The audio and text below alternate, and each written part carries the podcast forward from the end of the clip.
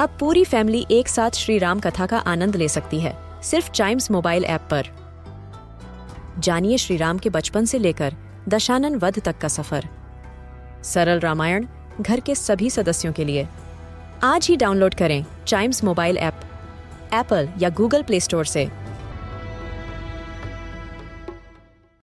हम बच्चों के बहुत सारे सवाल।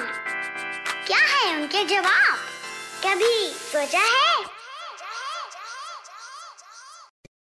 रोड पर चलते समय या फिर अपने बैल्कनी से बाहर खड़े होकर जब इलेक्ट्रिक वायर्स को हम देखते होंगे और जब उस पर आके कोई चिड़िया बैठती होगी, हम ज़रूर सोचते हैं कि यार हमको तो हमारे पेरेंट्स मना करते हैं कि भाई इलेक्ट्रिसिटी से दूर रहो करंट लग जाएगा, तारों को नंगे पाँव मत छुओ।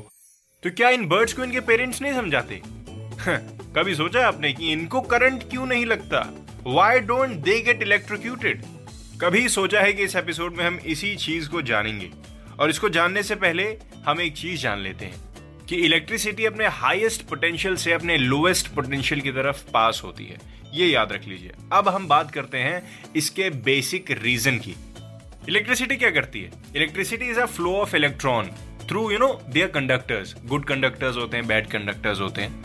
और शॉर्ट में समझ जाइए कि ये इलेक्ट्रिसिटी हमेशा इजीएस्ट रूट लेती है। यू you नो इनको अड़चने नहीं पसंद। इनको नहीं पसंद कि इनके कोई रास्ते में आए।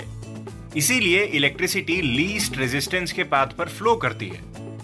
और इसीलिए इलेक्ट्रिसिटी को कॉपर वायर्स के थ्रू ले जाया जाता है। कॉपर वायर्स बहुत अच्छे कंडक्टर्स होते हैं इलेक्ट्रिसिटी के। और लीस्ट रेजिस्टेंस वाला पाथ भी होता है इलेक्ट्रिसिटी के लिए। हाउएवर जो बर्ड की एक बॉडी होती है, जो उस पर आके बैठती है वायर पे, पहली बात तो वो इलेक्ट्रिसिटी की बिल्कुल भी अच्छी कंडक्टर नहीं है। It's a bad conductor not a good conductor मतलब इलेक्ट्रिसिटी को बर्ड के थ्रू फ्लो नहीं करना, वो बर्ड को इग्नोर करती हुई जाती है क्योंकि वहाँ से इलेक्ट्रिसिटी का कोई लेना देना है ही नहीं। उसको पता है कि केबल के थ्रू ही जाती हूँ क्योंकि केबल मेरा बहुत अच्छा कंडक्टर है और वो केबल के थ्रू फ्लो होती रहती है। लेकिन, आपको मैंने जैसे शुरुआत में बताया था कि इलेक्ट्रिसिटी अपने हाईएस्ट पोटेंशियल से लोएस्ट पोटेंशियल की तरफ़ जाती है। अगर किसी बर्ड का पाँव गलती से एक कॉपर वायर जहाँ से हाईएस्ट इलेक्ट्रिसिटी का फ्लो है और एक कॉपर वायर जहाँ से लोएस्ट इलेक्ट्रिसिटी का फ्लो है। अगर उन दोनों वायर्स पे एक साथ दोनों पैर रख देती है तो चांसेस हैं कि उस चिड़िया को करंट लग जाए। क्योंकि हाईएस्ट फ्लो से लोएस्ट फ्लो में जाने के लिए चिड़िया फिर एक कंडक्टर का काम करेगी, क्योंकि वो लोएस्ट वाले फ्लो वाले टच में भी है और हाई फ्लो के टच में भी है।